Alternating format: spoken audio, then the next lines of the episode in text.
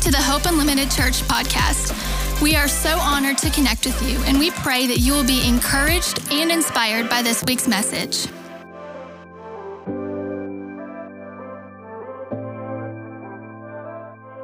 Now, before we get into the word, today I'm going to talk a lot about Joshua.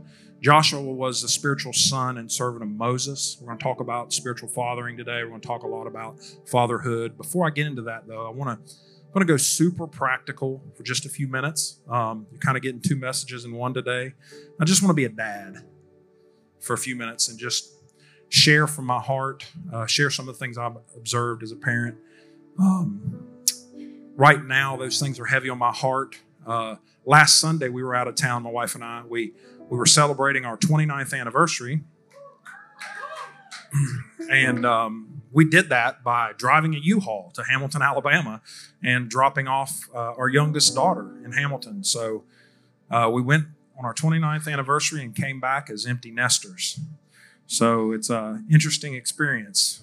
One 29 year journey basically closes and another one begins. So fathering is pretty heavy on my heart right now.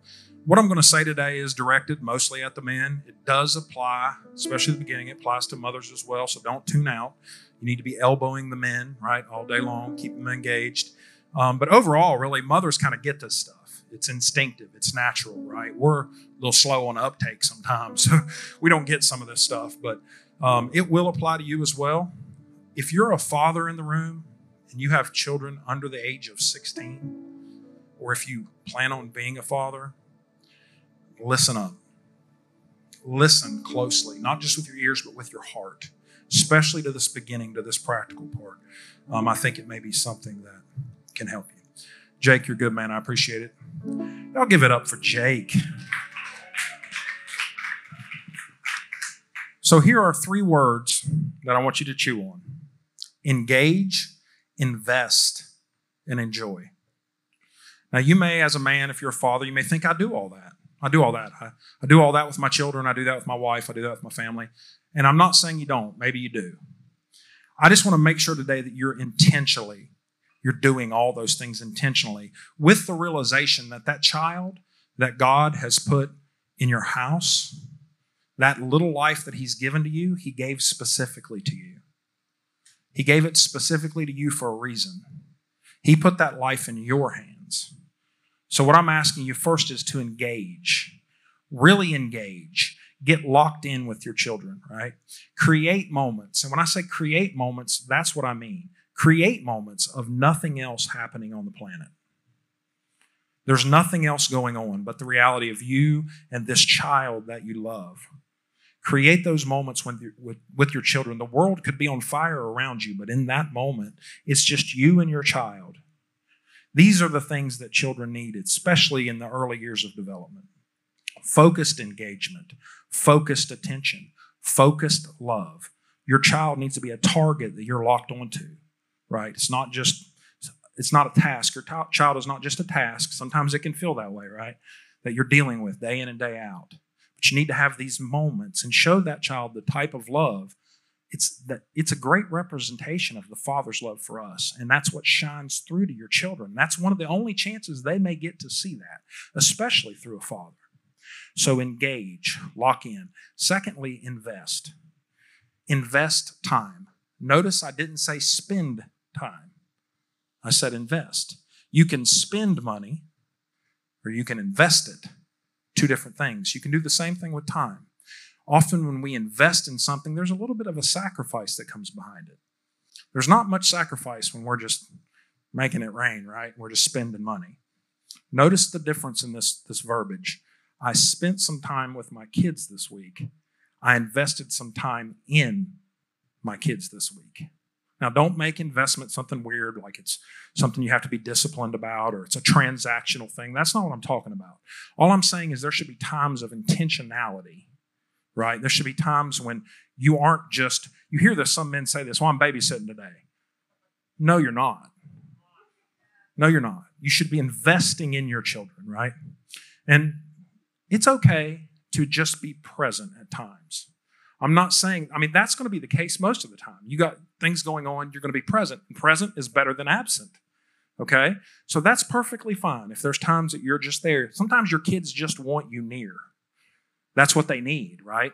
But there needs to be purposeful times of engagement and investment with your children. Here's the problem, though, sometimes with men. And I notice that with the younger generation, I don't think this is as big of a problem as it was with mine, but there are some. Here's the problem with engagement and investment with some men many men are very task driven, they're accomplishment oriented, right? It's just the way we function. We sometimes treat, I spent time with the kids today, kind of like I did the dishes today. Like they're a duty we must fulfill instead of a person we're called to love, right? Here's something I experienced as a young father, and some of you may be able to relate to it. Some of you will probably relate to it later. But this is kind of the trap that I see for many men who want to be good dads. They want to be good fathers and husbands.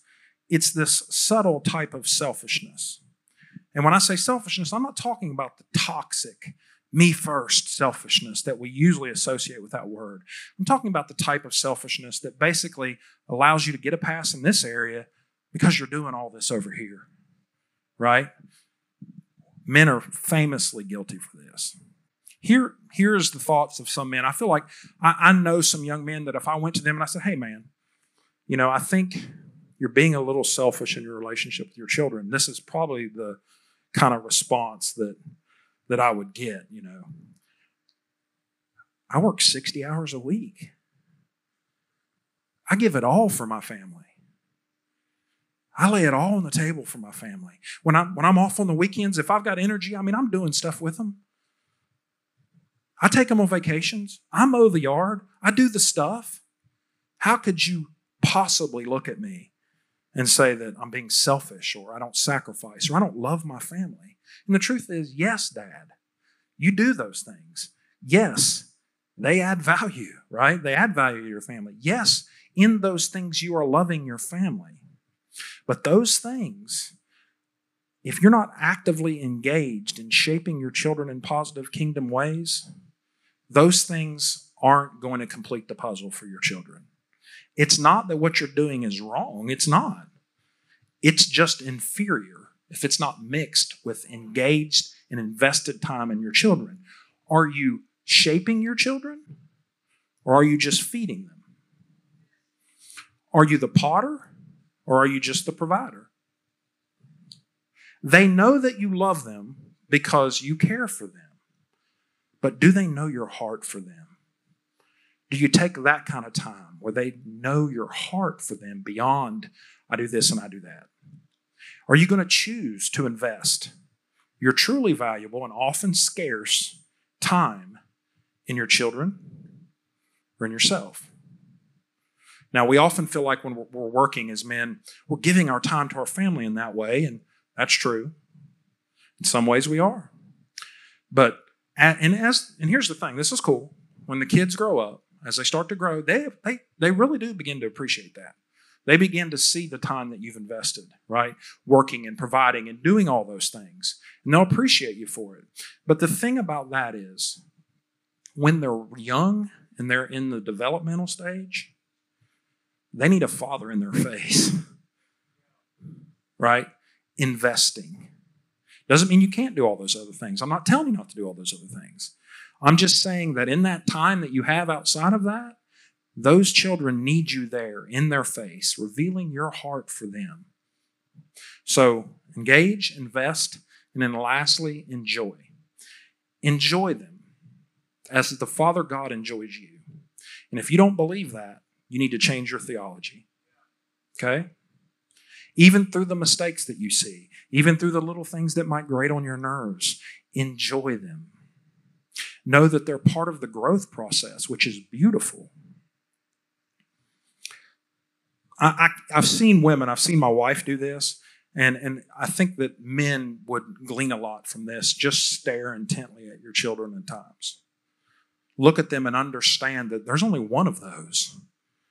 There's no one like that child on the planet. And God handed it to you. And it brings this gratitude, it brings this appreciation. If you want to see abundant life, if you want to enjoy something, watch your children. Enjoy the wonder of a child. how carefree they are, how they just enjoy, creation and everything around them. Those years where they want to just be with you, believe it or not, they're fleeting. Grab it while you can and invest, right? And enjoy it. Soak it in. Truly soak it in. Don't just be present, right? Even if you're not investing and engaging in the moment, enjoy the moment. Enjoy the wonder that's in the room when there's a child present, because it's always there.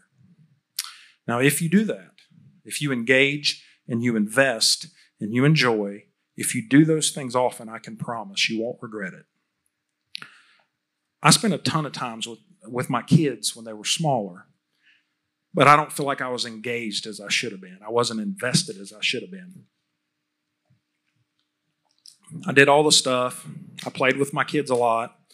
Um, I don't feel like I sat back and I enjoyed my kids just being kids as the way that I should have. But if you have small children, you have a chance to fix it now because your kids are going to be a teen in the blink of an eye. I can promise you if you haven't done these things, if you don't recognize that gift that's with you, recognize it now, okay? Because when they become teens, there's a chance that it may be too late.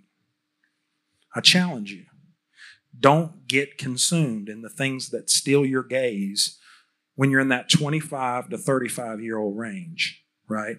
That's a formative time for you as well. And there's lots of important things going on, right? 25 to 35, you're buying cars, you're buying houses, you're building a career, you're watching your parents get older. You're navigating school issues when they get in school, and you're navigating sports and all the activities, and, and you're trying to do your best with all that. And in the meantime, you're trying to learn how to be a good spouse, and you're trying to figure out who you are. All that stuff's happening, and people don't realize it really till they get past it. 25 to 35 is very formative right? You got all this stuff going on. You're maturing with your walk with God. You're trying to figure out how to get your kids to eat something besides a chicken nugget. All that stuff is important, right? All that stuff has to happen. I'm not saying it doesn't. You have to do those things, but don't let them be your main focus. They're all legitimate, and that's okay. But don't get focused just on your personal battles or your personal goals. And you lose sight of that little person that's running around watching your every move, trying to look at you and figure out how to navigate the world, right? Because that's what's happening. That's what's happening. Outside of your responsibility and relationship to God and your responsibility and relationship with your spouse, your responsibility to mold your children should be one of the primary drivers of your life. And if it's not, that's something that you need to take a look at. Is that fair? Okay. I hope somebody got something out of that. Um, that was kind of message, or should I say, challenge number one. Um, challenge number two is the second part of this. It's going to be covering a little bit more serious topic. It's related, but it's, a lot different. Um, but in all honesty, it's just as important to future generations as what I just talked about. I'm going to spend the rest of my time talking about what I think is one of the most destructive things we've seen over the last 50 years, and that's the epidemic of the absence of fathers. Basic logic, common sense, and even the stats, I'm going to share a few stats with you in a minute, are going to show you that there is a serious need for fathers. Now, there's a lot of stuff going on today, and when you begin to talk about the need for fathers, um, sometimes people try to downplay that because it gets in the way of agendas, right? But it doesn't matter if it's getting in the way of agendas. Everything points to the fact that fathers are important. I'm as pro father as they come. Um, but the severity of what I found when I started looking into this shocked even me. So I'm going to give you just a few quick stats and then we're going to get into the story of Joshua. So here's basic figures there's about 73 million kids in the U.S a little over a third of those do not live with their biological father. You might think a third, I figured it'd be more than that. A third is 25 million kids. And that's just right now. And one in four American kids don't have any father figure in the home at all. I could give you statistics for the next hour. There's so many of them. I just had to keep cutting and keep cutting and keep cutting. Here's a few that I'm going to give you that just kind of gives you a taste of the damage that's happened, okay, without a father figure in the home. Doesn't have to be a biological father, right?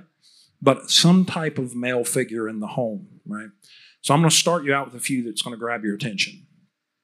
63% of youth suicides are from fatherless homes. That's five times the average.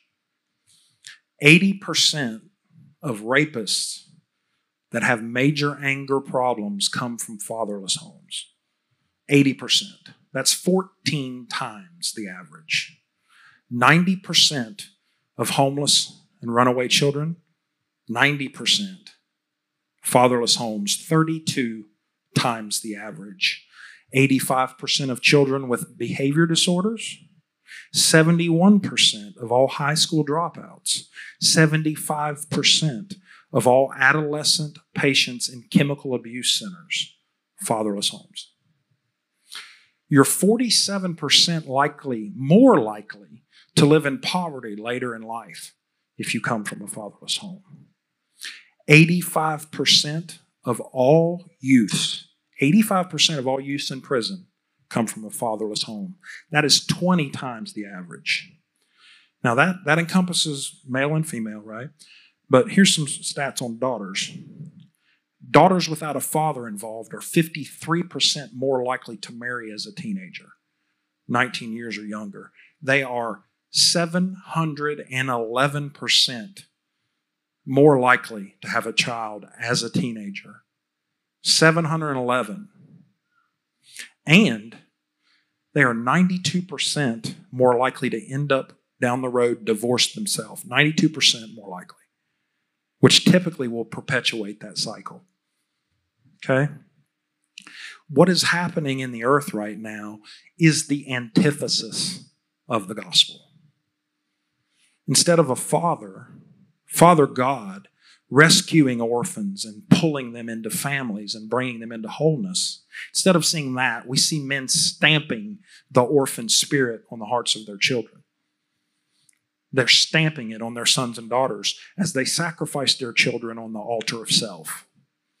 It's got to stop. So, as I told you earlier, we're going to talk a little bit about Joshua, story some of you are probably familiar with. I think I can pull something out of it today that is incredibly relevant to where we are. Um, most of you should know the story of Joshua. If you don't, you need to check it out. It's pretty amazing. So, God brings the children of Israel out of Egypt. They go into the wilderness for two years. Some people don't understand that. They go for two years before the first time they reach the Jordan, the borders of Canaan, the promised land. So they get there, God's already told them, you can take the land. Okay? Moses decides to, ten, to send out 12 spies to go check out the land, see what they can see. They go over, two of those spies, Joshua and Caleb, they come back and they say, The land is everything God said it was. It's flowing with milk and honey. They talk about all the good stuff. They do say there are giants in the land, but these two like it's not a problem. God said we could do it, so we're going to do it. Unfortunately, the other 10 and their peers, they came back with a report full of fear and doubt. And they caused the, the, the multitude to freak out. And that's basically what they did. They was like, forget this. We, we don't want any part of that. We'd rather go back to Egypt. We'd rather do that than dying at the hands of these giants in Canaan. Now, Caleb begins to plead with the men you know, he begins to tell them, but look at all what God has done for us. Do not forget. But the multitudes, this is what you got to catch, that were predominantly the fathers, the grandfathers, and the great grandfathers of the children of Israel, decided that the risk was too great. They didn't want to take the risk. All of the older men caved to their fears and decided not to step into the promise that God had given them, their children, and their children's children. They were filled with doubt, they were filled with fear, selfishness, and they were scared to death of the circumstances that overcame their faith in that moment. They were more concerned with preserving self opposed to thinking of the potential of the promise for their children and their children's children. They actually, at one point, were going to stone Joshua and Caleb because Joshua and Caleb were so insistent that we can do this, and they weren't about it. They were willing to kill the next generation if it meant they could avoid the inconvenience of facing their giants. Long story short, some of you may know this part of the story, some of you may not. I found it very interesting. So they're full of fear. They're like, we're not going to do it. Moses basically sides with them. And then God basically looks at them and says, You're going back to the wilderness, right? And that's where they spend almost 40 more years in the wilderness. Here's the thing you got to catch God also says that anyone that's currently at that time, when the spies come back, anybody that's over the age of 20 would never live to see the promised land. They're all going to end up dying at some point in the wilderness over the next 38 plus years. God says only Joshua and Caleb, and then the children that were there at the time under the age of 20, only those will see the promised land. So the fathers, the grandfathers, and the great grandfathers failed to reach the promises God had for them due to unbelief, disobedience, selfishness. Multiple generations of men basically turned their back on the promises of God and what they'd seen God do previously and betrayed the generations that would come after them. So, what did they do? They just wandered aimlessly in the wilderness for almost 40 years and they just gradually died off, just like God said. They died due to fear and selfishness as their sons and their daughters watched, and they were left without fathers. Fast forward 40 years. We now see the children of Israel approaching Jordan and the Canaan again. We see Moses himself is preparing. He's preparing to die. God tells Moses to name Joshua as his successor. Joshua was his spiritual son, his servant, for all those years. God tells him, name him the successor, and Joshua is going to take them over into the promised land. Moses publicly lays hands on Joshua. Biblical practice. Publicly lays hands on Joshua, tells the people, This is now your leader. Okay? It's very similar, right? It's a perfect picture of watching a father pass a spiritual inheritance onto a son. We actually saw this right here about this time last year. Okay? It's a beautiful thing, and it's the way that it should happen. Not long after he hands off the reins to Joshua, the great leader Moses dies. Here's the part I want you to grasp from the story if you haven't already gotten it. When Moses dies and Joshua takes over, Joshua was, for the most part now, leading a generation of either fatherless men or men who were forced to deal with the immense failures of their fathers. Failures that caused them to wander around in the wilderness most of their lives. So, what was the solution? What solution did Joshua have to the situation he inherited? He immediately became the father and leader that that generation of wanderers needed. In the beginning of the book of Joshua, we see how quickly things can change when a man is willing to step into the gap and follow God's lead. After 40 years of wandering in the wilderness, toiling in the wilderness, and I think it's neat. It's right at the beginning of the book. This is how quickly things can change. In chapter 1, verse 2 of the book of Joshua, they should put it on the screen. We see God say this to Joshua. Verse 2 Moses, my servant, is dead. So now arise, cross this Jordan, you and all these people, to the land which I am giving them to the sons of Israel. Every place the sole of your foot treads, I have given to you, just as I spoke to Moses. We're going to skip down to Joshua 1 9, the famous verse, Joshua 1 9. Joshua 1 9 says, This is God talking to Joshua. This is just what he needed to hear. Have I not commanded you? Be strong and courageous. Do not be terrified. Do not be discouraged, for the Lord your God is with you wherever you go. He's speaking exactly to the things that caused the last group to bolt. Be courageous. I am with you. God is saying, Joshua, your spiritual father may be gone. And the father of all these people, a lot of their fathers are gone. Do not be afraid because you have a father to guide you, and it's me. Take these generations of men that have lost their fathers as well and step into the promises that I have given to you and to them. You only need to be strong and courageous. Let fear have no place in you. So here is this man, Joshua, that had to wander around for four decades because of his peers and all the fathers of the previous generation who were not willing to face their giants for the betterment of the generations that would come after them. Joshua followed in the footsteps and he was a good servant and son to Moses, but he didn't stop where Moses stopped. He decided to step into the gap and pull them into the promise. Joshua became the leader and the father that an entire nation of people needed to overcome the sins of their father. Every generation needs men and women with an ear to hear, right? A heart for the people, not for self, and enough backbone to do the hard and scary things that it takes that that's needed, that's required to often lead people into wholeness as a society and especially as men, I think we're in a very similar situation to Joshua. I've already given you the stats, right? Today, due to men and fathers that came before them, we have a multitude of men and women that have never stepped into the promises of God for their life or for what God has for their children.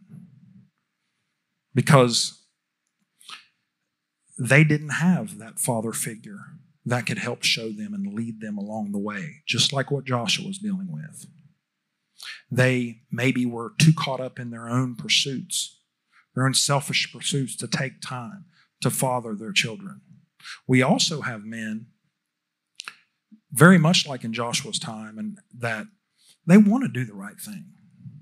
They want to do the right thing. I know there. Were, I know plenty of men in my generation that wanted to do the right thing. We came from homes maybe that the father wasn't present, and we wanted to do the right thing, but we didn't really know what to do all the time.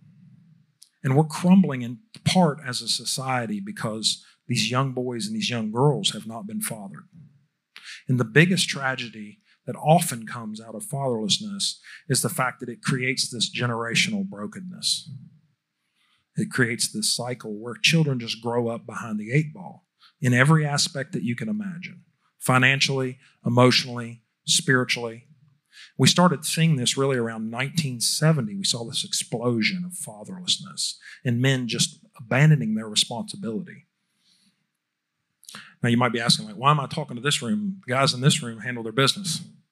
I mean, we got fathers everywhere, we got women pregnant everywhere. taking care of business, right? We'll get to that in a little bit. We'll get to that in a little bit. So the problem is with my generation, just to be transparent, we wanted to do right, but we knew what not to do more than what we were supposed to do. So guess what? That's how we raised our kids. As we raised the next generation, we didn't know how to train a child in the way they should go. So we trained them in what not to do. And what I mean by that is, we said, don't do that. Stay away from that. That leads to death. Instead of saying, this is what you should do that leads to life. Can we agree on that? Have we seen that, right? Especially in the church? These are fathers trying to do what's right, but they don't know any better, right? So all they know to do is say, don't, don't, don't, right? They never give you the why. We tried to raise a bunch of Nazarites. Don't do this. Don't touch that. Instead of raising kings and priests who only refrain from things because it doesn't align with the identity that their fathers have given them. That's what it should look like. The worst thing you can do for a generation of young people say, don't do that. I mean, you tell a little kid, hey, see that cookie over there? That cookie jar, you stay away from that. What's that kid gonna do? They're gonna go for it right? It's one of the worst things you can do. You'd be like, listen, that cookie, they're, they're going to tell you it's incredibly tasteful, right? It's just got a lot of taste, tastes good, but don't touch it. Because if you eat enough of them, it's unhealthy. And what's the kid going to do? The kid's going to go over there full cookie monster, right? Got crumbs all in their fur, right? They're just going to go for it. And if and, and if they're tiny, they're going to lie to you about it, right? But if they're older, they get slick. Dad, even though you know I want the cookie, even though I don't think there's anything wrong with me having the cookie, Dad, Father, I will not partake of the cookie just out of honor for you. And you're sitting there going, I know you already ate the cookie. Here's the interesting thing young parents, you need to hear this. All right, moms and dads in the room, the Holy Spirit is going to rat out your kids to you. And it's glorious. it's glorious, right? Right? I mean, if they're little, you know, they're going to walk up with like a chocolate chip up their nose and a bunch of stuff. You're going to know, right? But when they get older, they get slick. But what they don't understand, and if you're really young in the room, like really young, you're still at home living with your parents, understand if they have a relationship with the Holy Spirit, Holy Spirit's going to tell on you. Had it happen multiple times with my girls. It's just a beautiful thing. And then you also inherit, when you become a dad, you get dad jokes and you get the detective skills of Batman. It's like automatic, right? So you not only have the Holy Spirit, you have the Holy Spirit telling you what's going on, you also have the goods, right? I've got the proof. Missy can tell you, man, I would catch my daughters like back them into a corner and they'd be like, How did you find that out? I'm like, That's right. I thought I would lighten the mood a minute because I've been pretty serious so far. I've been known to be a little serious, so I thought I'd lighten the mood just for a minute. Back to Joshua.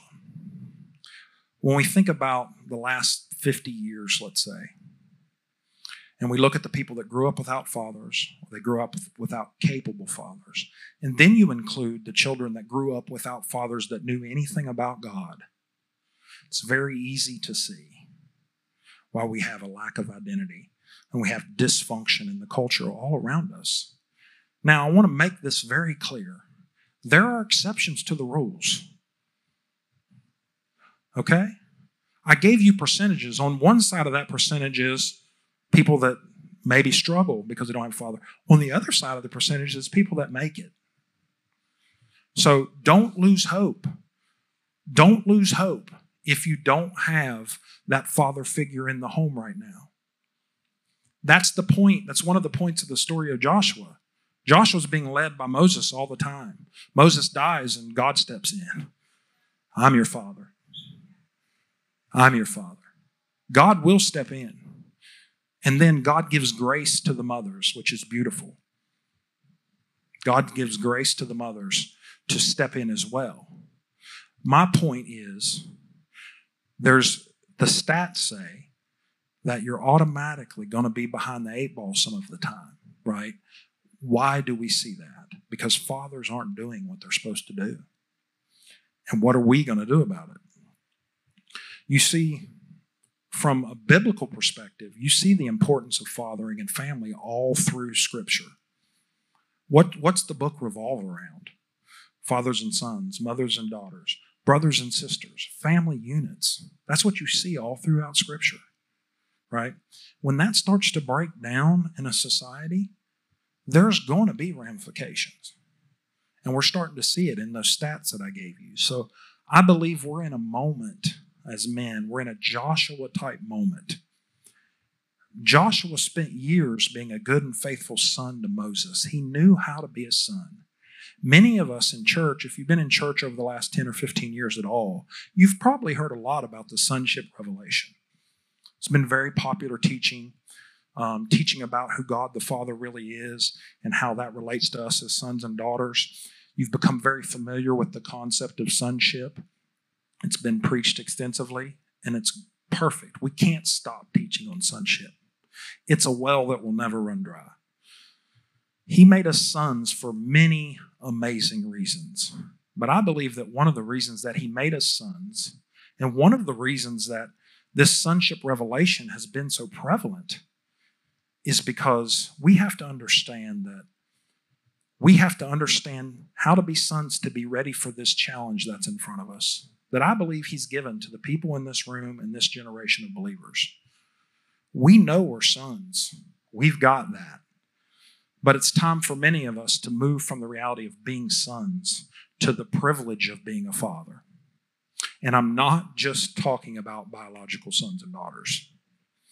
We have to begin to think like fathers outside of our own home. We have an epidemic. We have 25, almost 25 million kids. Who is going to father them? Who's going to speak into their lives? We cannot just stop at sonship. And I'm talking to all men. I know I'm in a room with a lot of young people, right? Age doesn't matter. Doesn't matter if you have natural biological children or not. God needs all of us to move from sons to fathers. He needs the ladies to think, I'm a daughter, yes, but you need to start thinking like a mother, whether you have children or not. Now, some people they, they kind of can get offended or upset when someone says God intends for us to be fathers and mothers because some people do not or cannot have biological children. And I understand that, and that is completely valid. And I'm sensitive to that sensitive situation. But I think that God still expects us to mold the next generation. We are to make disciples, whether you have children or not. The Bible is full of people that never had children of their own, but they became like fathers and mothers to individuals that change history. So, what I'm proposing today, it doesn't matter if you have children or not. To our knowledge, Paul didn't have children but he had a Timothy. He had a Timothy, right, that he raised up in the faith, and he actually called him a son. Elijah, to our knowledge, didn't have children, but he had Elisha. Jesus didn't have children, but he had 12 men and a multitude of women that he spoke into their lives and he invested into their lives and he sacrificed himself for them. What about Joshua? To our knowledge, Joshua also did not have biological children, which is kind of shocking for that time in history. But what he did have was a generation of men, a generation of sons that had basically been abandoned in the wilderness. The wilderness had swallowed up their fathers, just like we're seeing the wilderness of life swallow up fathers today. During that time, you have to think so many of the young men that were traveling in the wilderness that were able to make it into the promised land had become fathers themselves. So you have, just like now, you have fathers becoming fathers without a father. Joshua had been a son, but suddenly he was called to be a father that would lead the fatherless into the promises of God. You are called to do the same men and women alike. In this time in history, I'm convinced you're called to do the same. You know somebody under the age of 30 that doesn't have a godly influence in their life. You know them. Speak into their lives. Build a relationship. Who's going to father them? Who's going to step into the gap? Who's going to be a Joshua to the next generation? We have multiple generations now of men older men, younger men that watched their fathers die in the wilderness. Who's going to kind of pick up the baton? We have another generation of people wandering in the wilderness, whether they know it or not. And you can hear the cries, right? You see it on social media. You hear the cries Who am I? Am I loved? How do I do this? Does anybody see me? How do I how do I father children? How do I be a good spouse? What's my identity? These are all questions that were designed to be answered by godly fathers and mothers, but they're nowhere to be found. Someone has to step into the gap. We are the answer. We can help them step into the promised land, but you have to be able to see the need, which I'm giving you today. And then you have to answer the call. Again, it's not just for 35 and older.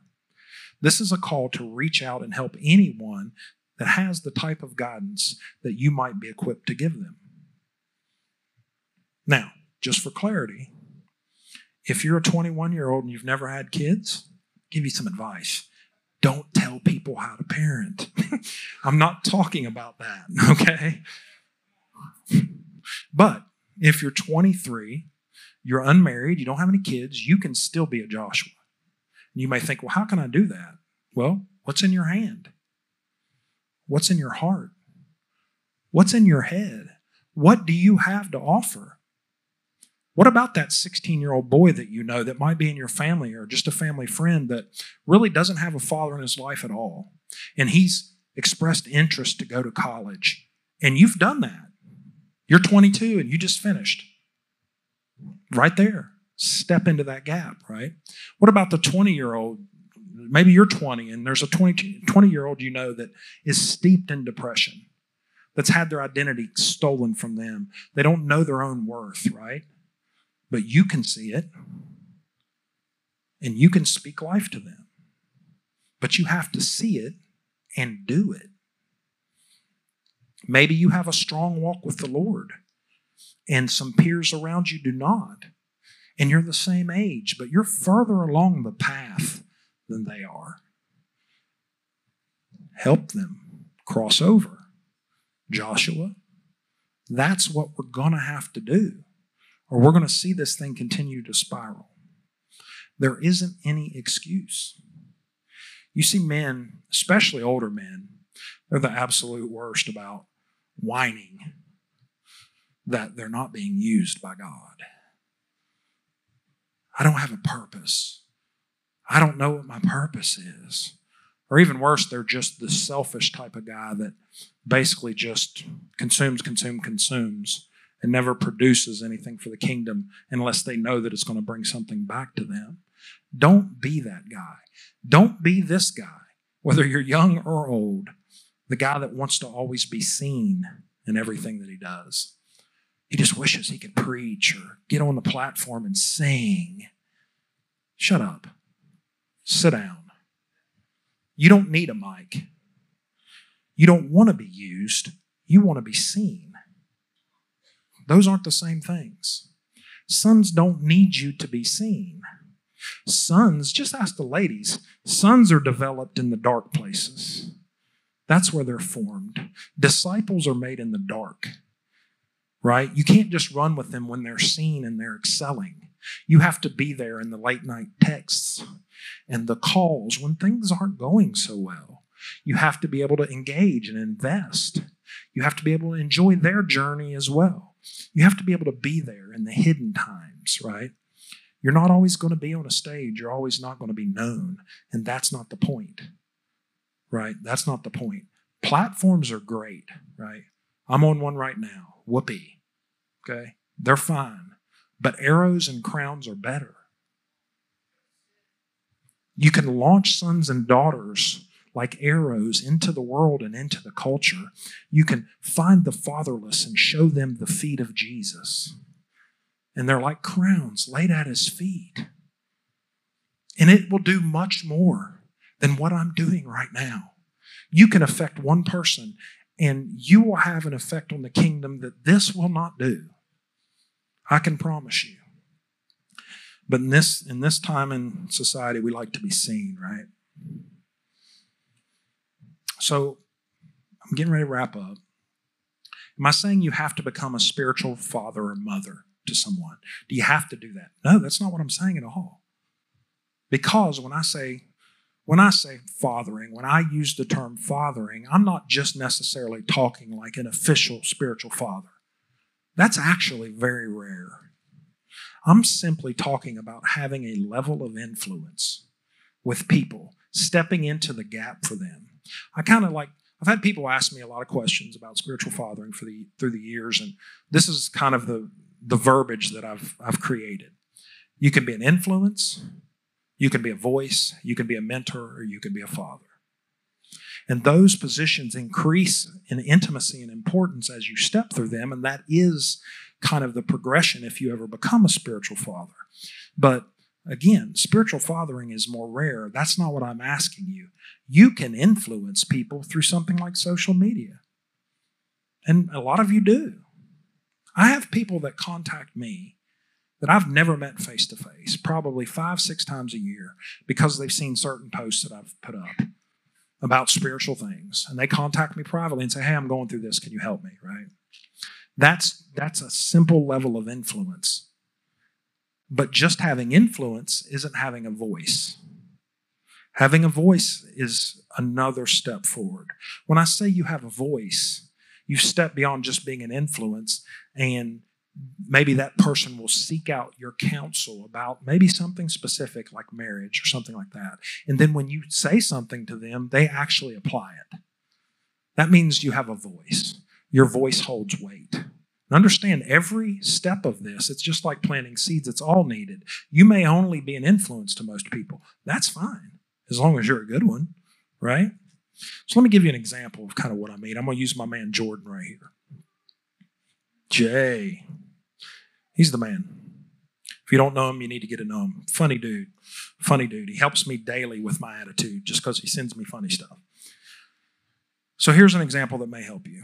So let's say Jordan is watching kind of from afar and he's he's watching how I maybe interact with my wife and treat my wife, and he gleans from that. That's influence, right?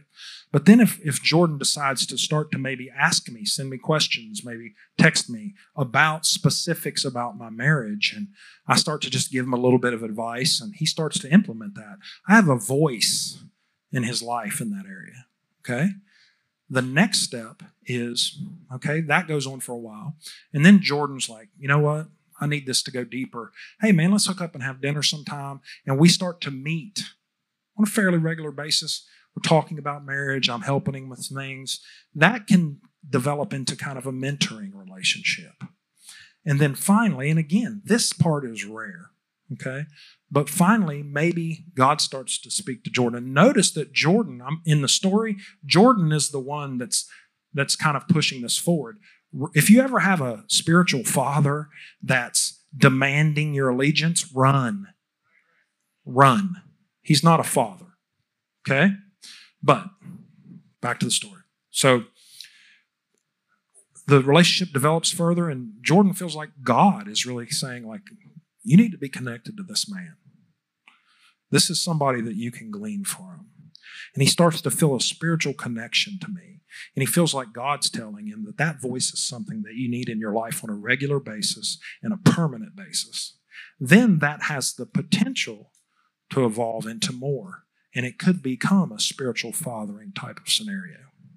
So hopefully you can kind of see the progression there. My challenge to you today is not that you have to become a spiritual father. That may never happen. I want to make that clear.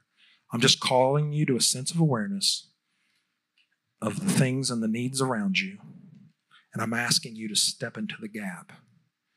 You guys can come on up.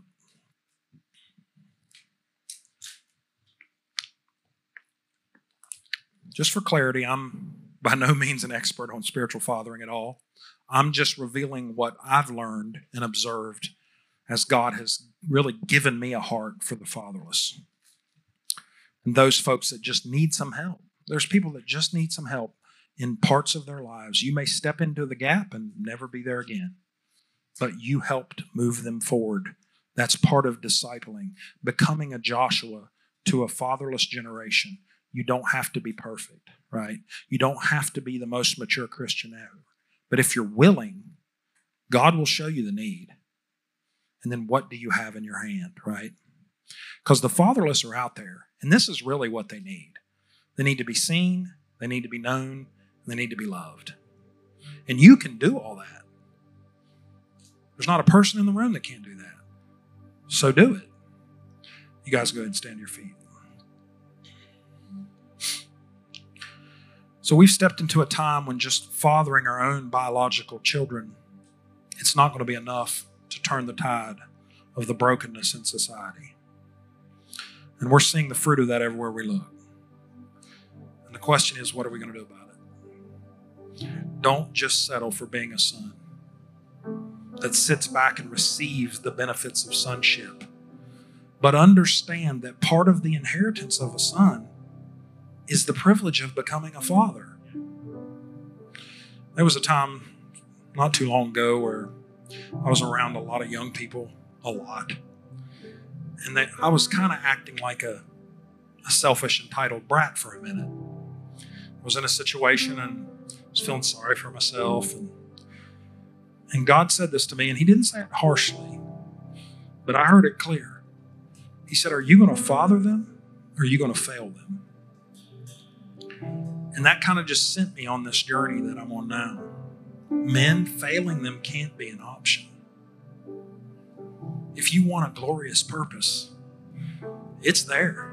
It's there right now. And you can have as much of it as you want. If we're going to follow in the footsteps of God the Father, we need to realize that this is who He is. This is what it says in Psalm 68. This is what it says about the God, and we are supposed to be bearing His image in the earth. It says in Psalm 68 that He is a father to the fatherless, He is a defender of widows. This is God whose dwelling is holy. He is a God who places the lonely in families. He sets the prisoners free and gives them joy. Amen. That's who we're called to be. We're, we're called to represent Him in the earth. And the opportunity is everywhere. Whether you're 20 or 60, the opportunity is everywhere. So we're going to pray and then we'll be dismissed. Father, we just, we thank you. We thank you that you've shown us what a father looks like. We thank you that you step into the gap when there's not a father there. But today we're asking, we're asking for people's eyes to be open to the need. We're asking for men and women for their hearts to be opened, to be spiritual fathers and mothers, to be a man or woman that will step in the gap, Father. Give these men, give these men the hearts of a father. Give them your eyes and your perspective to see the need and then be able to look past, Father, the brokenness and the dysfunction. Father, give us the heart that you have so we don't look with human eyes on the dysfunction. And instead of being disgusted by it, let us be devastated by it, Father. Let us not run from it, but run right into it. Father, make it weigh on us the need that's there, Father. We love you, Father. I thank you for the men that you've sent here, Father. And I just ask that you let this go deep in them today, Father. We just worship you today. In Jesus' name. You can think Jesus' name. Thank you for listening to this week's message. If you enjoyed this podcast and would like to give, please visit hopeunlimited.church slash give. To stay connected, follow us on Facebook and Instagram at Hope Unlimited Church.